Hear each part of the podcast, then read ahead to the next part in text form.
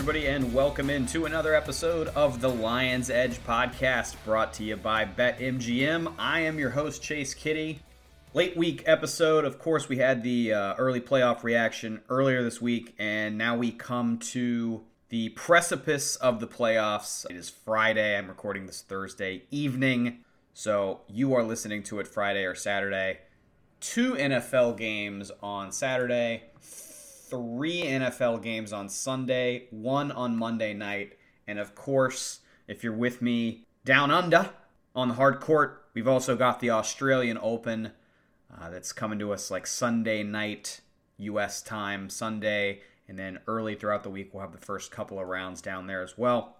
So lots to get to, lots of bets. Uh, I'm going to talk a little bit more about Australian Open bets, uh, some first round looks that I like some futures positions that I like, and the NFL bets that I am ultimately going to be pulling the trigger on.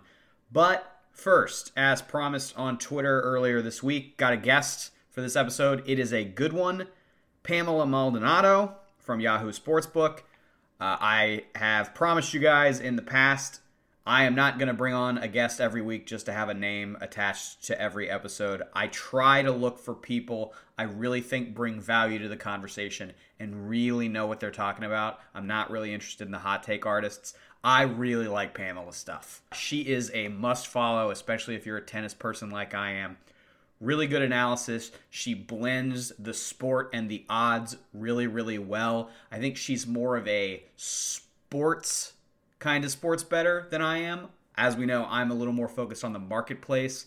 She tracks more toward the actual betting of tennis matchups or football matchups. Uh, so we come at it from slightly different places, but I still think she does really good work. And I was really excited to get her on this episode. Uh, so we do about 15 to 20 minutes, mostly on tennis, but I ask her a couple of NFL playoff questions here at the end. So today's podcast, my conversation with Pamela, and then I'll circle back around at the end to offer some additional thoughts on the Australian Open, some first round bets that I like, and the NFL playoff games that I am betting. First, here's my conversation with Pamela.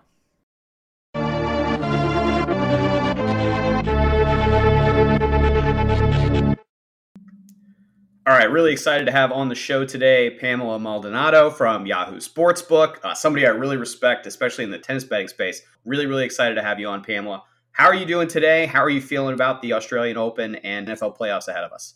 It is Thursday when we are recording this. I am super excited because Australian Opens kicks off on Sunday our time because it, it is in Australia. And so I am more amped than ever because after looking at the draw, it is going to be a really fun tournament. There's a lot of interesting matchups. This could definitely be a wild, wild tournament where we get some upsets. I'm really looking forward to it. It's it came quick. It did. Feels like the U.S. Open. Uh, we were just in Flushing Meadows a few weeks ago. I, I, think broadly, I want to start for people that I bet a lot of tennis. I think you bet a lot of tennis. For people that maybe are listening to this, don't bet a ton of tennis. How does your approach change from just a regular tour draw versus betting a Grand Slam tournament? Like, what are the nuances there that you're looking for? betting tennis can be very intimidating because there's not the difference between American sports and tennis is tennis is played around the world. So a lot of people maybe don't fall in love with tennis as much as I do because they're playing in Europe, they're playing in Australia. So they always want to watch what they bet, right? Well, you don't really get that opportunity if you're betting tennis, especially if they're on a 15 hour time difference. So first and foremost, I highly recommend to watch the game of tennis. You have to watch these players. You have to know what their tendencies are, whether it's a clay surface, a hard court surface, the grass. It just everything comes into play um, early in the year, later in the year. Tennis is played 12 months out of the year. So you have to really see which player has rhythm, which one doesn't. But my style of betting is vastly different in a best of three tournament compared to that of a best of five.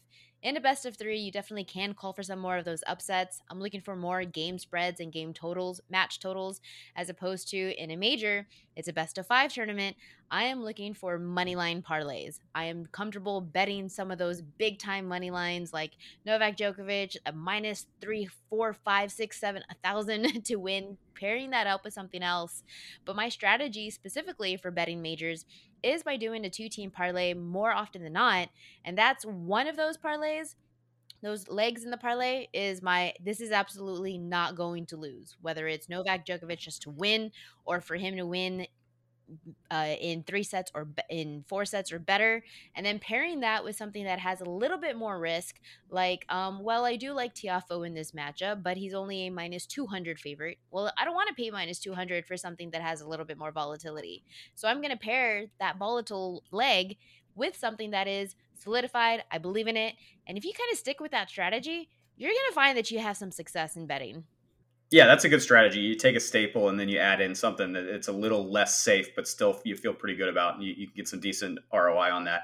I want to look at some of the quarters in both the men's draws and the women's draws. I'll start with the very first quarter on the men's draw. Really interesting here because this is where Nadal is. He is seeded as the number one overall player in the draw, but he's not actually favored to win his particular quarter. Uh, Medvedev is.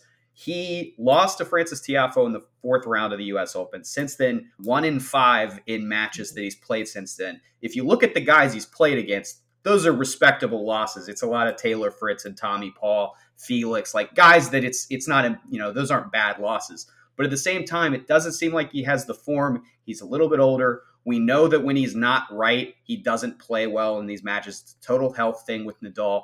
Uh, when you look at that quarter, are you looking at Nadal? Are you looking at Medvedev there at the favorite slot, or is it somebody else that's a little further down the table? Like if you're looking at just the straight facts and look at this draw, and it is, it is a pretty tough quarter, it is still most likely going to be Nadal Medvedev. This could be a 2022 Australian Open final rematch. Nadal has reached five Australian Open finals. He's 19 and six. I don't. We we came into this the exact scenario last season, and we're like, well, Nadal has no chance, and then he went off and ended up winning the entire thing. So it is the biggest mistake to completely write off Nadal right off the bat. You want to see him. Yes, everything that you have said is a valid case for fading him. He has a really tough draw tough draw right out of the gate playing against a new up and comer player in Jack Draper. That could definitely be testy. But let's remember, this is still a best of five. And that largely comes into play when you're playing against some of those less experienced players. So I believe that Nadal is going to get through just fine, at least through that part. Um, but what I'm more interested in is his potential matchup here against Francis Tiafoe.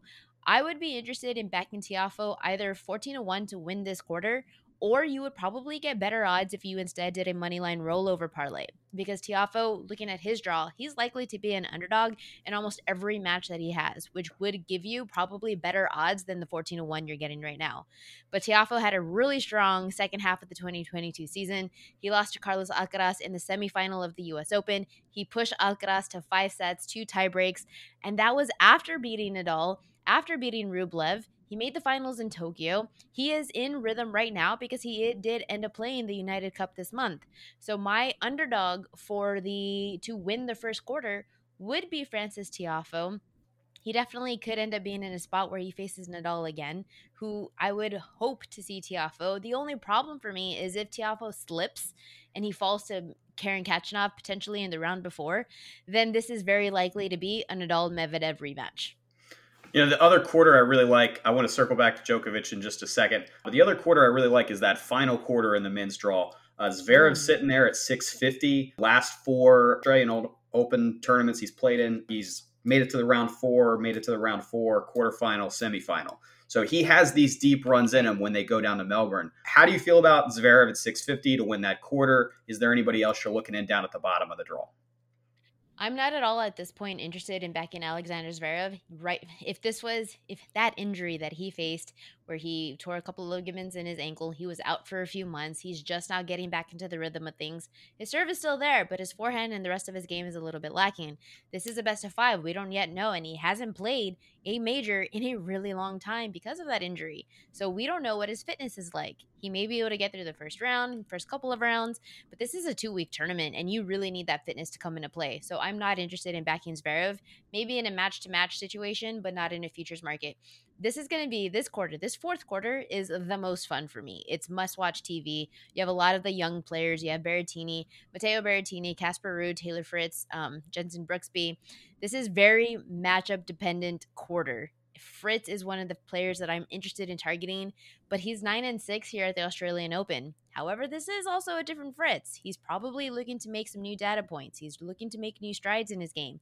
Casper Ruud, he's a player that typically crushed on clay court, well, he made a lot of strides on hard court last season. He made it to the finals in Miami, made it to his first major final at the US Open, mm-hmm. losing to Alcaraz in four. But we haven't really seen Casper Ruud since. He played he did play the ATP finals and the United Cup, but he's maybe coming into this tournament with short on reps, out of rhythm.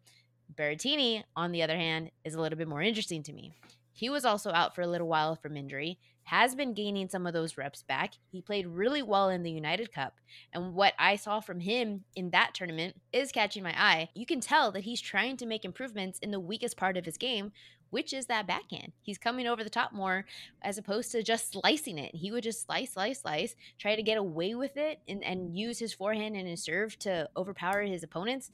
You can't do that when you get into majors. So you can tell that he's trying to adapt his game. It's just, is it going to be enough to get through this quarter? So I don't really have a wager that I like for the fourth quarter because it really is wide open. And I would be looking to match to match instead for the fourth quarter. Yeah, Berrettini's really interesting. He's like Diet Nadal for me in that when he plays, when he's healthy, because he misses the French Open last year and he misses Wimbledon, but when he's played, I think the last seven, five or seven Grand Slams he's been in, like he he makes runs to the quarterfinals or later. So the he the does. ROI is there. I think he's plus five fifty in that quarter right now maybe it's worth like an early buy and then then you've got some some in draw stuff later that you can do game to game or whatever. Mm-hmm. I want to ask you about Djokovic before we move on to the women's draw. He is obviously the favorite in, in this tournament. He's a huge favorite in, in his quarter. I think he's minus 250 to win his quarter. This is the revenge spot for him, right? I, from his perspective, oh, yeah. he probably feels pissed off, like he got robbed by not being able to play in last year's draw is there anybody in the macro of this tournament, if you're looking at the full futures championship market, is there anybody you would even think about playing against him, or is this Djokovic's tournament to lose? So we're not talking about his quarter. We're talking about if it's not Djokovic to win the Australian Open, then who is it? Yeah, I, I think I think his quarter is a foregone conclusion, right? I don't think anybody. Well, I don't know. I wouldn't be so quick to say that. Really okay. Give it to me then. I'm really interested in Djokovic's potential matchup against Holger Rune in the quarterfinal. Um, Holger Rune, eh, Djokovic, he came back last season. He was probably one of the least repped players on tour. Still ended up remaining in the top 10. But as little reps as he did have, he still went on to tear. He ended up winning like 15 of his last matches played in the second half of the year, but he had one loss and that was to Holger Rune, the 19 year old from Denmark. It was a really huge breakout year for Rune, so I'm interested to see can he continue that into the 2023 year. And it all started with pushing Matteo Berrettini. We talked about how good he is, pushing him to three sets at Indian Wells. He started, then we really started to get a glimpse of his potential with the title win in Munich, included a straight set win over Alexander Zverev. But then if you fast forward to a few tournaments, he pushed Casper to four sets after defeating Shapovalov Tsitsipas. And then, of course, it was in Paris where he showed that he has a really high potential to play these top players because he has a complete game. He has that aggression. He knows when to go for it and he has no quit. He wants to give you everything he has in the tank and it showed that's going to be the major test for uh, Djokovic. Except I always mention this is a best of 5. So now can yeah. Holger Rune use some of those correct shot shot selections in a longer match? Plus, the one problem for me is that since winning Paris in October, Rune hasn't really played much. He's played only one tournament this month and he lost, so he's not coming into this with some rhythm. So, yes, I do agree that Djokovic, this is his tournament to win. Absolutely. This is his quarter to win. I'm really interested still in Holger Rune. If he makes it that far, he's coming, he has rhythm, built up rhythm. That could be a very interesting match. But now, if you're asking me if it's not Djokovic to win the entire tournament, then who is it going to be? Oh, and I, it, it kind of pains me to say this because I've done this year before and it didn't come to fruition. I'm going to put my money on Stefanos Tsitsipas, 14 to 1.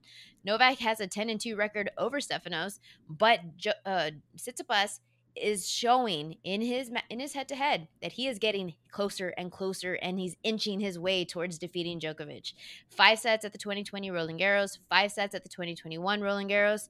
Slow yes, that is a slow court, but if you look at the 2022 ATP Finals, uh, ATP Paris, Tsitsipas almost won that match. It was a third set tiebreak. Tsitsipas is getting close. He has the weapons. He's making improvements in his game. He has a really solid forehand, great serve. If he can just improve on a little bit more variety in his game, which is what you need to defeat somebody like Djokovic, he can get it done. Really interesting women's draw on the other side of this tournament. Uh, Iga is basically uh, her or the field in her quarter The second quarter is absolutely packed with contenders. It's probably the most interesting quarter of any of the eight quarters across both the men's and the women's single tournament. Uh, the third quarter is totally wide open. I have no idea what to do there. Uh, what what draws your eye on, on the women's side of this tournament in, in, terms of betting opportunities, or just tennis that you think is going to be interesting and that you know you want to watch? If I had to pick one woman to win the Australian Open, I would have to go with Ons Jabeur. Um, she's at the bottom half of the draw. She has a winning record against uh, one of her toughest opponents in that quarter, which would be Pegula. She has a full court game. Um, she's not. She wouldn't end up having to face Swiatek. She has the slice. She has the net game. She has all of what Ash Barty made her a threat. Ons Jabeur also has those qualities as well. She has a very favorable draw. Sabalenka could probably be a competitive matchup. That's maybe like more of a 50-50. But if you're getting if you're looking at anybody not named Iga Swiatek, I would have to look at Ons Jabeur. And I actually don't like Swiatek in this tournament. If, if you're looking at each quarter, she has one of the most difficult quarters, one of the most difficult draws on the lady side. Potential quarterfinal ma- matchups could end up being Coco Gauff, Zhang, Badosa, Ostapenko. It's just a very difficult draw. And Swiatek is potentially dealing with a shoulder injury, so we don't know how what her health is like right now. In a very difficult draw, I would be looking further down the board. Before we let you go, because I know you got a, a hard out here coming up, I did want to ask you about, of course, the NFL playoffs are also this weekend. When the board gets shrunk down to six games, what's the level of action you like on your card? How many spots are you looking for? Mm-hmm. And then of those spots, uh, what, what are the games, what are the matchups that you really like this weekend that uh, you, you know that you're going to bet, or maybe you've already even gotten money down on? Well, when it comes to the NFL, the number one thing that I have for myself is be disciplined, and I only wager my best bets. That's like, so sometimes, more often than not, I end up having just one ticket. Every Sunday, just one ticket, my best bet, and that's it. Now, the last few weeks, I have added a little bit more and I've played a little bit more player props. But for this week, because I mean, it's the NFL. You're talking about some of the sharpest lines in sports betting. And because there's only six games, they're going to be even sharper. so I am making sure that if I, whatever my best bet is, that I love it and I'm going to stick with it. And as of right now, I could probably only say that the Giants plus three is the only thing that's calling out to me, and I know it's going to be a favorite, uh, a favorite underdog to be wagering because you're fading the Vikings. But the New York Giants have one of the best against the spread teams in the NFL. They're 13 and four against the spread overall, 10 and two against the spread as an underdog, and Daniel Jones has been really good as a quarterback. He's had back to back games throwing at least 71% completion. He's had only one interception in his last six games. That matters to me because I need a quarterback that's going to keep his head on straight, not turn the ball over. And you're going up against literally the worst defense amongst all the uh, remaining playoff teams in the league, and that's the Minnesota Vikings. They are 30th in yards allowed per play we have seen Daniel Jones and this Giants offense. They produced in that first matchup against the Vikings just two weeks ago over 400 yards of offense. That is the best that they have had all season, and it came against the worst defense. There's no reason why they shouldn't be able to replicate that. I love the Giants catching the points plus three. So I know you and I are both friends with the BetMGM tonight guys. I was on it earlier this week, and I think you were on it earlier this week. Nick Ashew told me the exact same thing. He likes the Giants for a lot of the reasons you like the Giants. So I'd ask you the same thing I asked him. Does it make you a little bit nervous that they feel really popular this week? That that it's such a trendy underdog spot? It always does because every if you see the entire world on the same pick as you are, then are you you're not seeing anything special. But at the same token, I'm very much into a strength versus weakness, and you want to give me the biggest weakness in a team, and that's that defense. I'm gonna go ahead and fade them every time. And there's a reason why the Vikings they may be in this playoff situation, but they have won every single one of their games, 11, 12 wins that they've had more than only two of them have not been by less than one touchdown or more. Um, so you're talking about a team that just doesn't win by margin, that usually plays from behind. Brian Daboll is a coach that I trust in a situation. If it's a high pressured situation, I mean, if you're talking about a two minute drill, if you're talking about proper clock management, knowing when to be aggressive, I'm going to trust the better coaching staff, and that's with Brian Daboll. All right, Pamela, where can uh, where can the good people of the Lions Edge and BetMGM find all your good work? Yeah, absolutely. You can see uh, every article, every video at the Yahoo Sportsbook on Twitter or on the Yahoo Sportsbook app on the on Yahoo Sports, um, and then a Football Fit thirty five on Instagram if you like women who like to deadlift. There you go. All right. Appreciate you coming on the podcast. I really respect your tennis caps and everything. So uh, you've, you've been a uh, somebody I've wanted to have on for a while. Really happy to, to talk to you here. Thanks for having me. All right. Thanks again to Pamela for coming on the show. Really appreciate her insight. She had kind of a limited time. I, we couldn't get into absolutely everything I wanted to talk about. I, I would have loved to have gone quarter by quarter, number by number, and, and really like break down every possible angle, but that show would be an hour and a half long.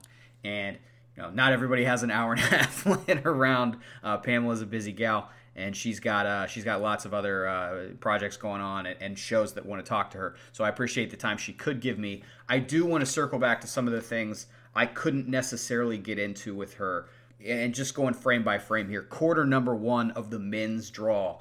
Really, the dynamic here, I think, at the top is what you want to pay attention to. It's Medvedev at plus 110 to win the quarter, and then it's Nadal at the longer price. The idea that Nadal, the reigning winner of the tournament, is not favored to win his own quarter, even though he's the number one seed in this particular draw. I think that's very telling. Uh, so I kind of kind of a disagreement here with, with Pamela. I she's right to say uh, you never want to count out Nadal. Uh, certainly, I lost my fair share of money betting against Nadal in the first half of last year, just waiting for the you know waiting for the downfall, waiting for the drop off, and it never came. And I lost several bets waiting for it. So she is correct. Bet against Nadal at your own peril. But I am actually going to go ahead and bet here against Nadal. I'm on Medvedev at the plus 110 in the first quarter. Quarter number two is interesting. Uh, and, and, we, I didn't get into this at all. I, I totally bypassed uh, this particular quarter. Cameron Norrie. Cameron Norrie looks awesome right now. He had a great 2022. Uh, he, you know, sort of pushes his way toward this top 10 echelon. He's available at 6 to 1 right now at BetMGM to win this quarter. The problem is, if seeding holds, he's going to play Felix in round 4. And Felix owns him. 5 to 1 head to head three straight set wins in 2022 alone. Norrie has never been past round three in Melbourne. So Cameron Norrie plus 600 is an option I like, but only if you can kind of get comfortable with the idea that he needs to play somebody other than Felix in that potential round four matchup. Because if Felix makes it there, Felix is probably going to beat him. Now the thing with Felix is he's he's so up and down at times like he could get upset in the second round, and then Cameron Norrie's got a straight shot. So I think probably what I'm looking at doing is Cameron Norrie six to one future here, and then if it gets to a Felix v Norrie round four match, I'm probably going. It, it's not a true hedge because then you know the winner still has to go on and actually win the quarterfinal to win their quarter. But I'm probably going to take like a Felix game spread spot there, or, or maybe like a Felix uh, minus one and a half sets kind of thing, because uh, I, I feel like that would be a pretty safe bet in that spot as well. Not really interested. Uh, I, I think Tsitsipas is in this quarter as well. He's actually the favorite. Um, I, I and Tsitsipas has a nice like all around game, and, and again, as Pamela said, like he's been making strides. He's been getting closer.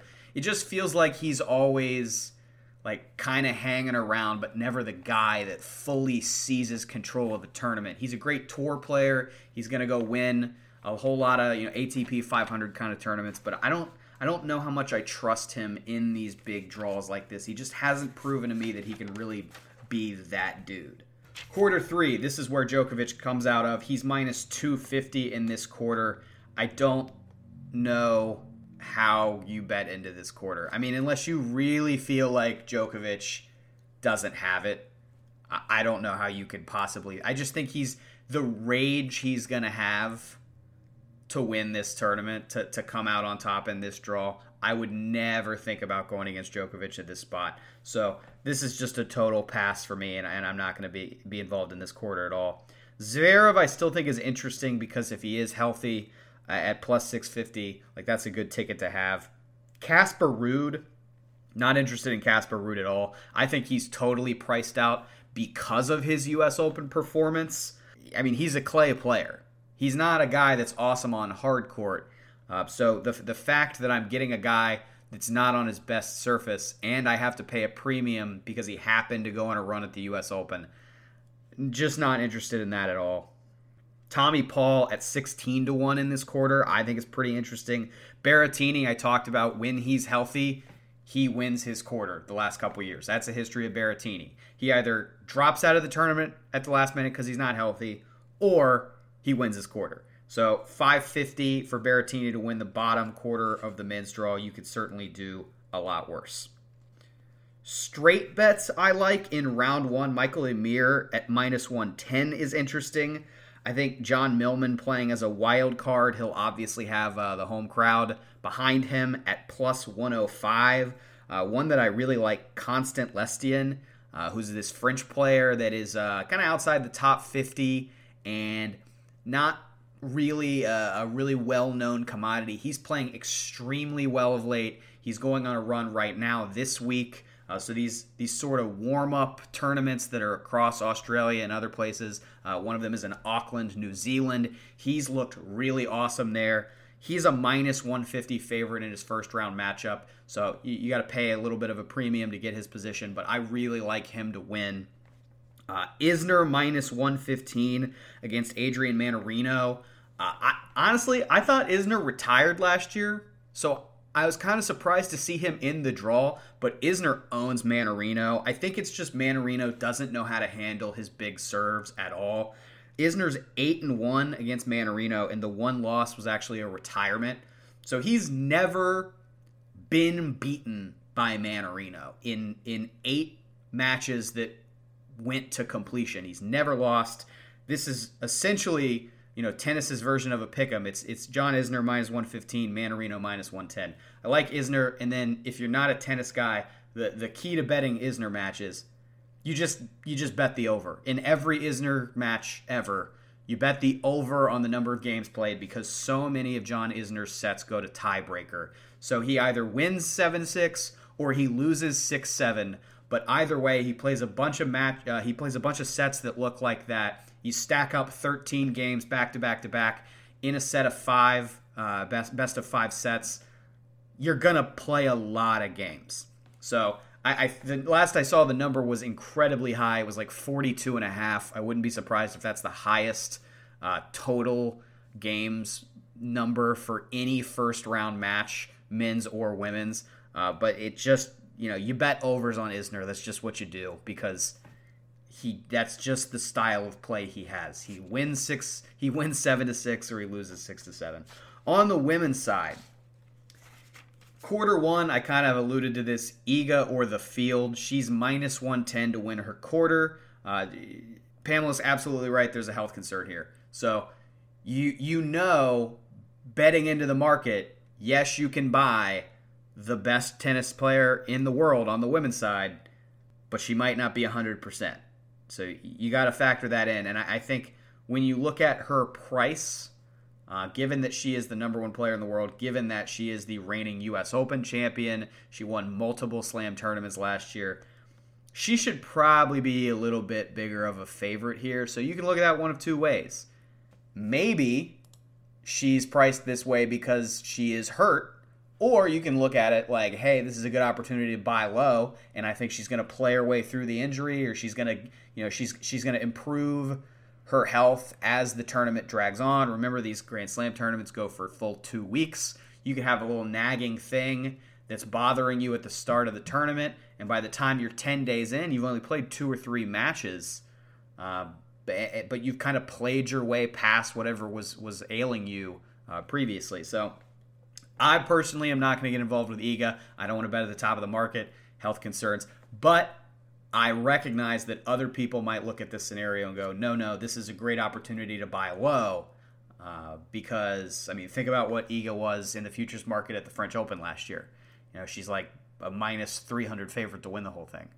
So, buy low opportunity or damaged goods. You be the judge. Q2, I alluded to this. I didn't go into details. This section is loaded, okay? Three quarterfinalists from last year Jessica Pegula plus 275, Barbara Krejcikova plus 550, Madison Keys plus 550. So you got two Americans there, and then Krejcikova is Czech. And then beyond that, there's Maria Sakkari's in this quarter. Uh, Petra Kvitova is in this quarter. Uh, Victoria Azarenka is in this quarter. Amanda Anisimova is in this quarter. Uh, Sofia Kenin's in this quarter That's a lot of names. Now, I don't know how many of them have form and, you know, fitness and, and and are playing on their best surface right now. You know, I, I, wouldn't probably get involved with somebody like Kenin, for example, even at 16 to 1. But just the that's a lot of traffic. You know, the the handicap on men's tennis is well, you don't want to go too far down the table because power is concentrated at the top of the rankings. It's kind of the opposite on the women's side. And, and, that's, you know, it ebbs and flows for different major tournaments. The US Open in particular has a history of completely random people winning it. But the women's side, you want to maybe be a little bit more aggressive in taking uh, higher return positions. And so I'm not afraid to look at, you know, uh, an Amanda Anisimova at 14 to 1 to win a quarter like this. The problem is it's just so much traffic here. I don't really want to get involved because there's there's almost 10 different people that could realistically win this quarter. That's really trying to throw a dart at that point. So, probably going to lay out and just watch a lot of this quarter. It's going to be an awesome quarter to watch. Don't know if I'm going to bet it. Quarter number three is completely the opposite. It's it's a power vacuum. There's almost nobody here. Caroline Garcia is the favorite at plus 190. She's never been past the fourth round in Melbourne. She's only been past the third round once. And I would say she is not playing on her best surface in, in Melbourne. Like she's not I wouldn't say she's an awesome hardcourt player. So this is a this is a great quarter if you really want to throw a dart and try to set up some kind of hedge. This is a great quarter to do it. Uh, Alexandrova at 16 to 1, Sorana Cirstea uh, 28 to 1, maybe even Shuai Zhang uh, at uh, at 40 to 1. Wild numbers there. Quarter 4, uh, this is maybe the quarter I feel the most secure in what I'm doing and it's it's not a great return it's four to one, so it's not nothing, but I feel pretty good about it. And that's Belinda Bencic at four to one plus 400 to win this quarter. She's on fire right now. Uh, I think I, I, I rode her maybe two years ago when she had a similar really hot streak uh, that ran into the first half of a new calendar year. She's 18 and seven in matches since the tour swung back to hardcourt last August. Uh, she has wins this week over Muguruza, over Anna uh, Kalinskaya, uh, over Caroline Garcia. So she's really playing well right now. She has carried it from last year down to Australia this month. I think she's going to play really, really well. I think she's going to win her quarter, and she's she's going to be a real factor. I think in the overall draw. So I'm also probably going to be taking a position on her in the women's Australian Open futures market. Uh, that price right now is 20 to 1 for her to win the whole thing. So 4 to 1 on Bencic, 20 to 1 uh, on the whole Bencic uh, lifting the trophy, 4 to 1 just to win her quarter. Still waiting on some of the draw handicaps to come out just because we don't have all the prices yet. Uh, we're just now seeing the draw, maybe the last 24 hours, 48 hours, seeing the draw, seeing where the wild cards have been slotted in seeing the matchups, seeing the qualifiers. So some of these lesser known players that are you know maybe playing as a qualifier those matches haven't been priced yet by the sports books and so at this time i haven't handicapped every single first round match on both the men's side and the women's side i will get to that certainly not by the time you're listening to this podcast but stay tuned to the roar uh, where I am 100% sure I will have predictions articles out this weekend. Uh, I would stay tuned uh, on my Action Network app page. Um, I'm sure any plays that I have, I will log there. Probably uh, talk a bit about it on Twitter as well. So that information will be out there if you want it. It's just not going to make this podcast episode. Let's flip around to the NFL real quick and talk about what plays I am locking in in order. Starting Saturday afternoon, Seahawks 49ers. I'm going to lay out here. I- am watching some sharp action come in this afternoon on Seattle, which generally lines up with my lean on the game, as I talked about earlier in the week. I leaned towards Seattle. That number is now down to nine, which is the lowest I think it's been, at least that I've seen all week. Plus nine for the Seahawks at BetMGM. I think I'd probably lean under here as well, but again, these are just leans. It's their divisional rivals. 49ers defense is really good. They're playing for the third time this year, and it's a playoff game. So I'd lean under given those scenarios, but I am going to lay out here. That is at least how I feel right now. Jaguars Chargers. I am making the Jaguars an official play at this point.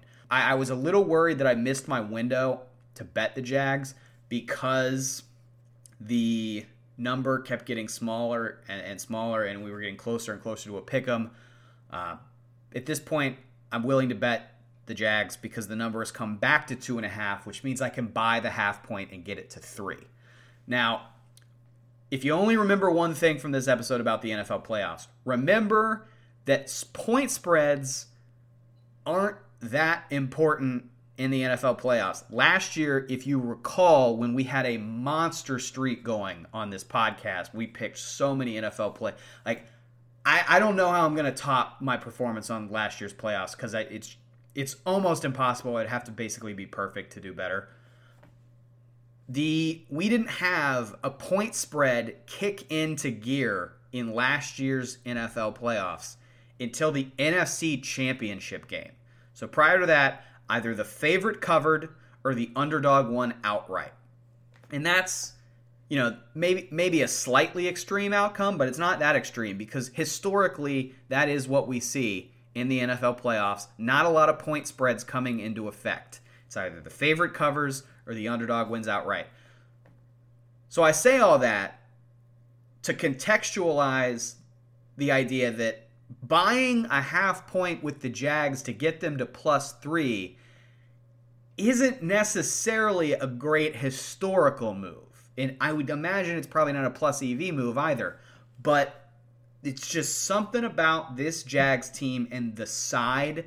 It makes me want the three. Something about the way Staley coaches and how he, you know, he, he, he almost magnetizes toward these key numbers because of how much he likes to go for it. So I want the Jags plus three, and then of course I'm also interested in the money line plus 120 outright win for the Jags as well. But just the line movement we saw with the Jags early this week makes me think they're the right side. Um, it's just about the number for me. It's just opening at two and a half and the reverse line movement. I like the Jags. If you asked me to bet the football side of it, I'd probably like the Chargers. But, you know, that's not what we do here any longer. Uh, we're, we're looking at numbers and we're looking at the market, and the market says the Jags are the right side. Something I feel a little bit more confident in Bills, Dolphins. I pretty much nailed this one on Monday, uh, guys. We didn't know what was going on with Tua. I said, wait for Tua news. Right uh, at the beginning of the week, it was about Bills minus 10.5, Bills minus 11. There was a chance Tua might come back. It seemed pretty unlikely because of all the concussions. And I said, hey, let's make sure he's not going to play. Because if Tua plays and you've got Bills minus 11, you might be in trouble. But once there's a 0% chance Tua is not going to play, this number is going to go up to like 13. Who cares? I'm happy to lay 13 with the Bills against Skylar Thompson. That's exactly what happened.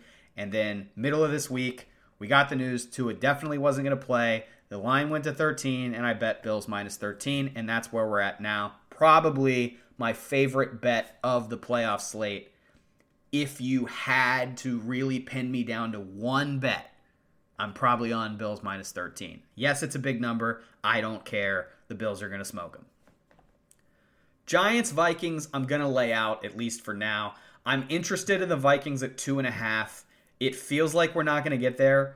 That might change Sunday, day of the game, when we see a flood of action because we're no longer in a pre-flop market. But until then, feels like it's going to be frozen at three, which means I'm not going to get involved. Everybody loves the Giants. Why? I and and maybe it's a play against the Vikings and not a play on the Giants, but this many people liking the Giants, it just makes me a little nervous. So I'm going to lay out here. If I see a Vikings two and a half, I'll buy it.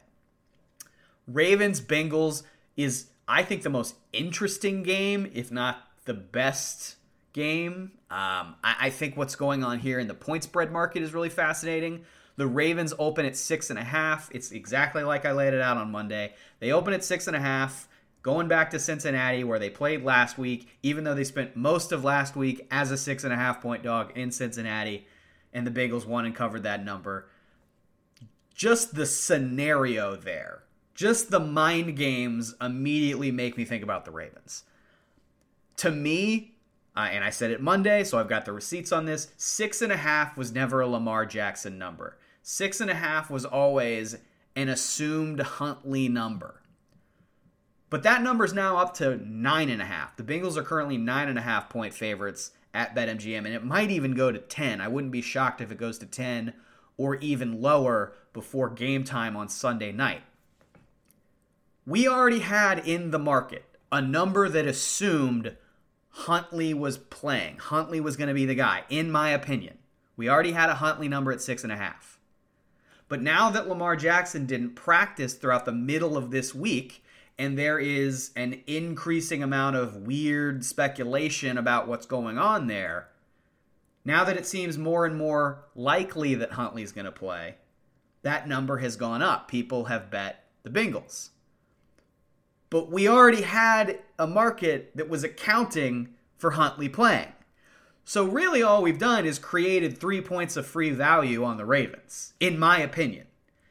And that's a pretty key three points because, you know, we didn't go from, I don't know, three and a half to six and a half. Even that would be a pretty, pretty big three points. But to go from six and a half to nine and a half, again, divisional rivals just played last week.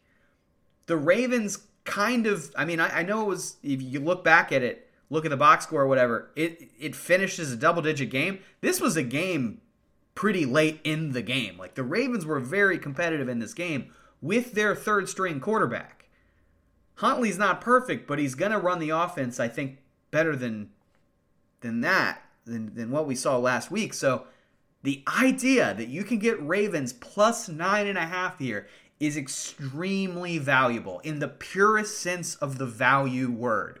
A lot of value has been created on the Baltimore side of this. Now, the two things I would say on behalf of Cincinnati is one, remember what I said earlier in the podcast five or 10 minutes ago about how often the point spread comes into effect.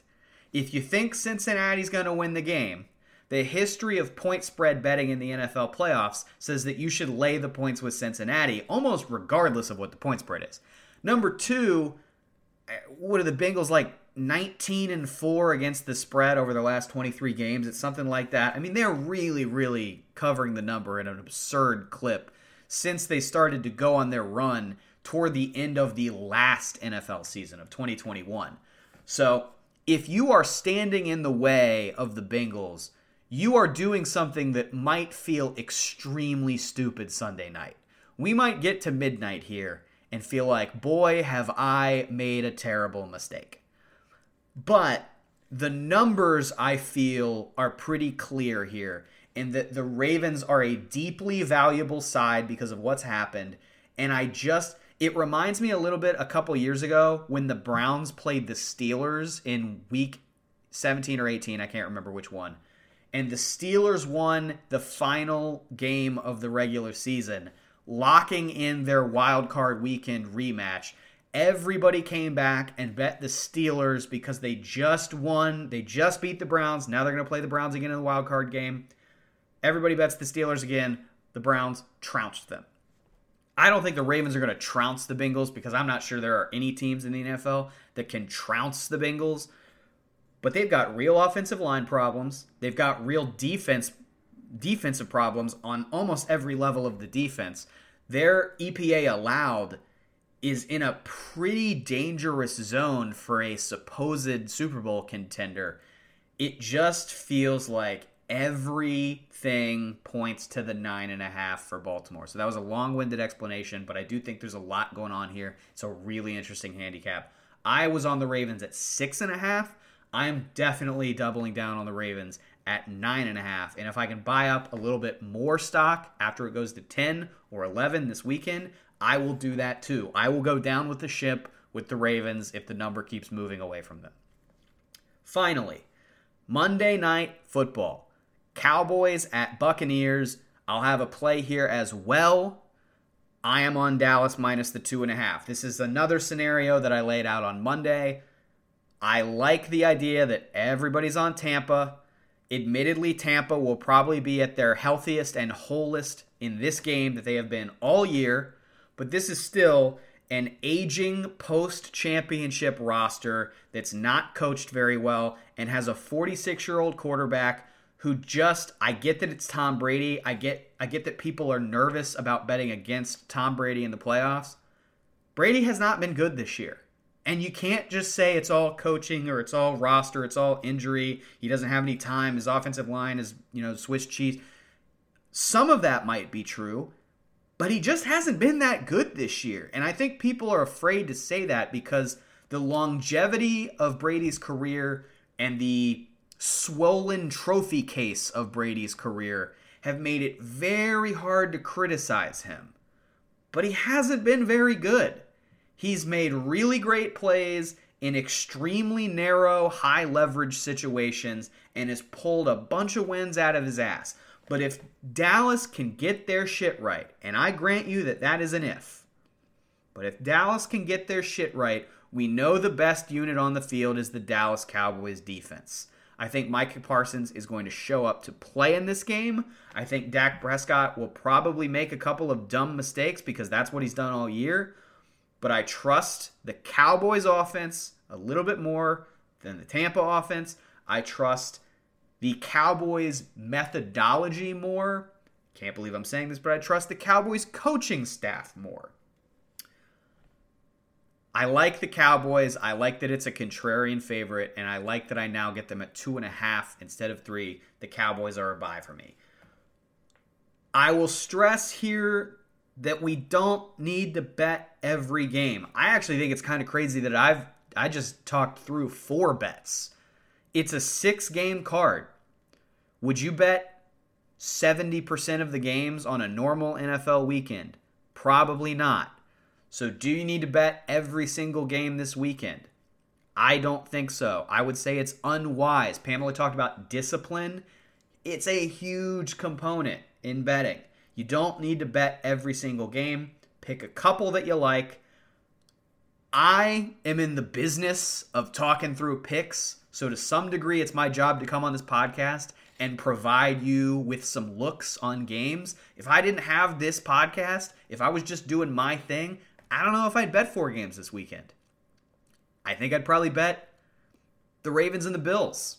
And I might leave the Cowboys and the Jags on the sideline. Uh, but those are my looks for NFL playoff weekend. Those are the four games that I have at least strong enough feelings uh, about to talk through here. Let me know what you guys are betting this weekend.